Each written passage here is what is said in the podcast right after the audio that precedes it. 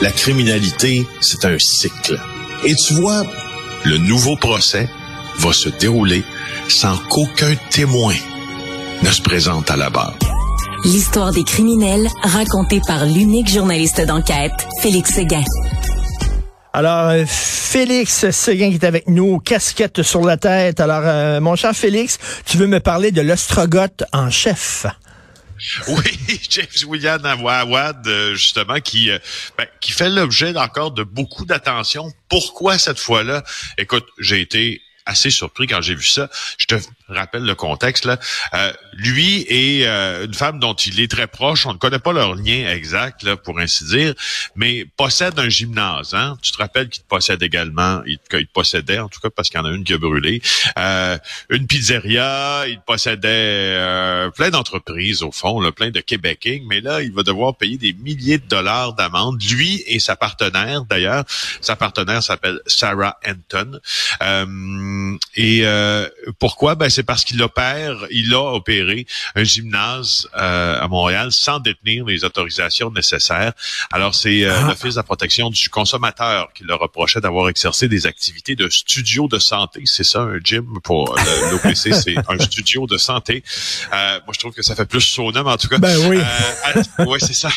Le nom, c'est Astrofit Gym à Rivière-des-Prairies en 2021, mars 2022, sans avoir de permis. Requis par la loi.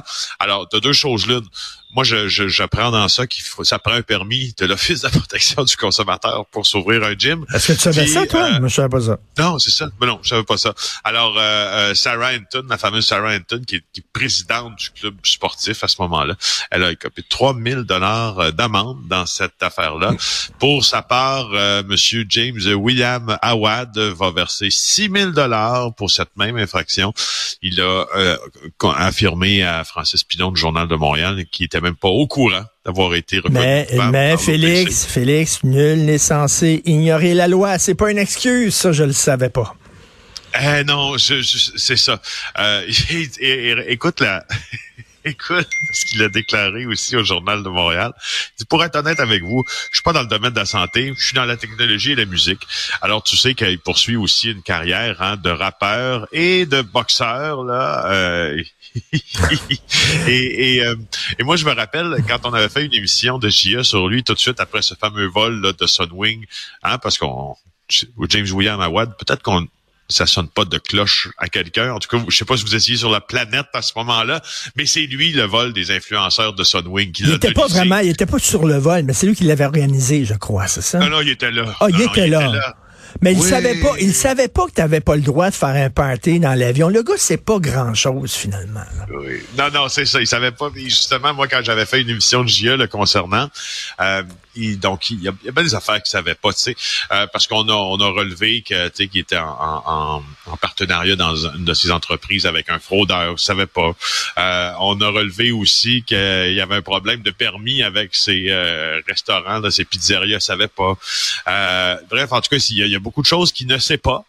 Et c'est drôle, hein, il s'est comme un peu volatilisé James William Awad. On, ne le voit plus beaucoup.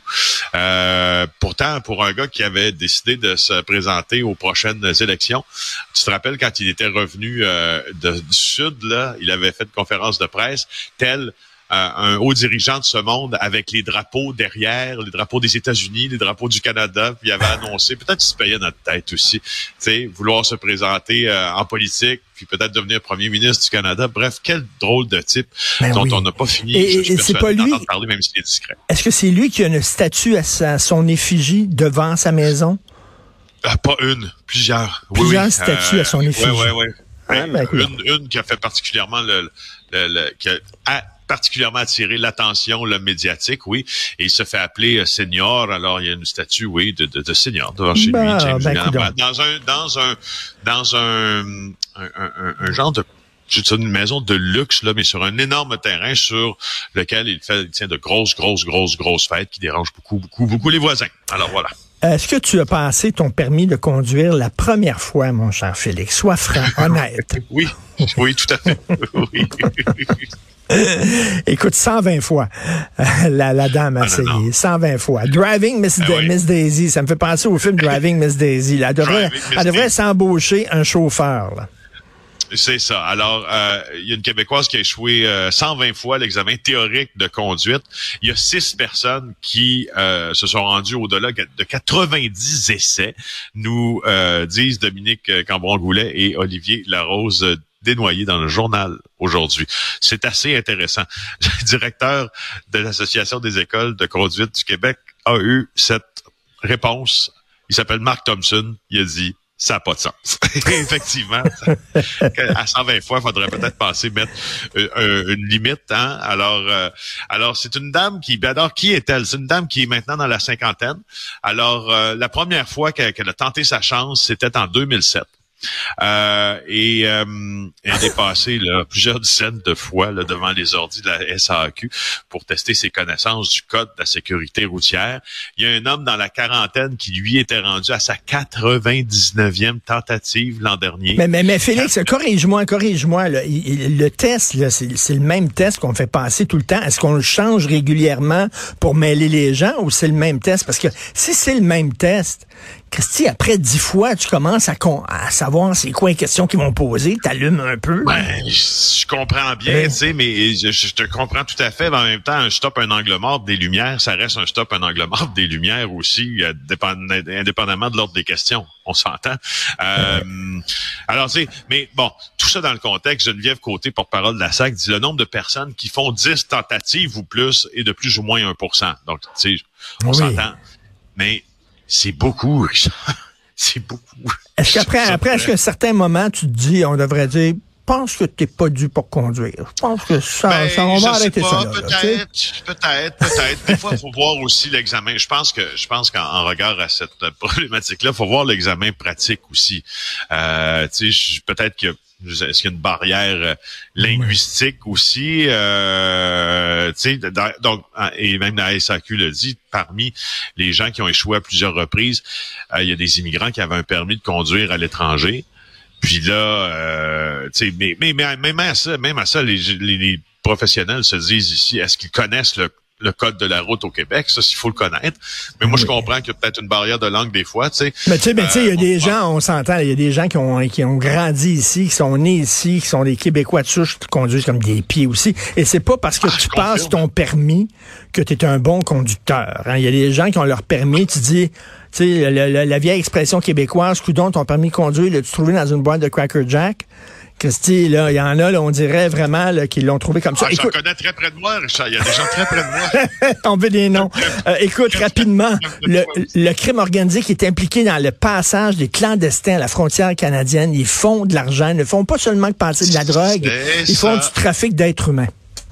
Ben, on a fait des appels à la GRC. Il euh, faut que je donne euh, donne ça, à, que je redonne les euh, à Romain Chué là mm. les félicitations qu'il mérite d'avoir d'avoir publié cette nouvelle là, mais on l'a fait confirmer par la GRC. Il y a bel et bien des groupes criminels organisés qui sont implantés dans le passage de migrants de manière clandestine vers le Canada. Et puis à chaque à chaque chronique que l'on fait ensemble, je ne, euh, je ne manque jamais une occasion de souligner avec toi la manière très profonde dont le crime organisé est impliqué euh, au mmh. Canada. C'est pas vrai que c'est seulement du racket de protection, de la vente de drogue. C'est beaucoup plus que ça. le, crime organisé, c'est comme des entrepreneurs. Ils disent, ils flairent les opportunités. C'est où l'opportunité de faire de l'argent? Puis là, ah, il y a des gens qui veulent traverser la frontière. Il y a une demande. Ben nous autres, on va les aider. Tout à fait. Et de dire que la mafia ou certains groupes criminels ne touchent pas à certaines activités par quoi? Par pudeur, mais par morale aussi. C'est pas tout à fait vrai. En tout cas, là, on euh, parle d'une frontière physique, mais t'imagines, les, les, ils mettent des immigrants des fois sur des bateaux, des rafios qui coulent en plein milieu de l'océan. C'est vraiment dégueulasse. Merci Félix Seguin du bureau d'enquête. À demain.